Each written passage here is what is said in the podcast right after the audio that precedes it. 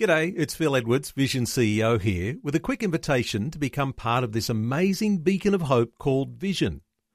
Together we can put our love into action to help people of all kinds build or rebuild their lives on the truth of God. Please consider the part you can play during our upcoming Visionathon appeal, remembering that it's your support that makes Vision possible, including this podcast. Audio on demand from Vision Christian Media exploring faith and the future. Neil Johnson and Bible teacher Dr. Kameel Majdali. We're working our way through a wonderful series as we explore the book of Joshua in the Bible as the children of Israel inherit the promised land and some wonderful characters in the book Kameel. Let's focus on Rahab the prostitute in the city of Jericho. She has a special place in all history. Rahab is truly one of the remarkable figures of the Bible.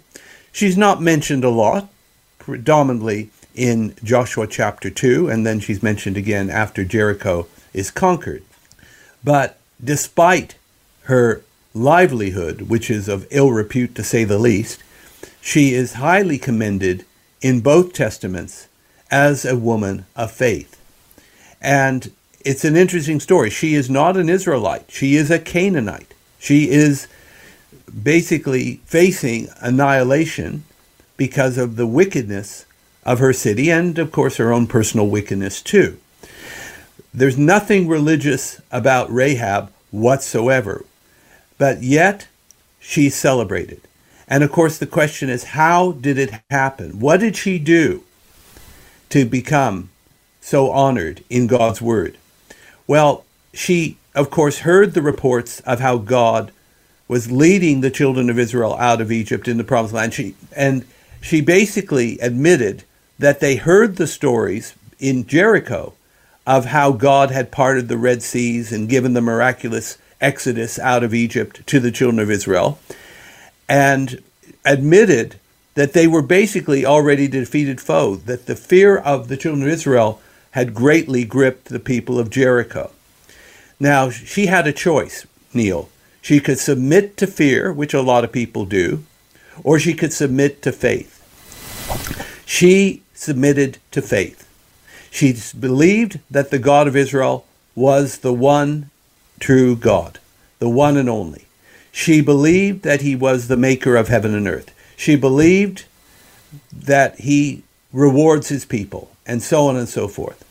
Now, as proof of her faith, when the Israelite spies came into the city, and apparently they visited her place, she hid them.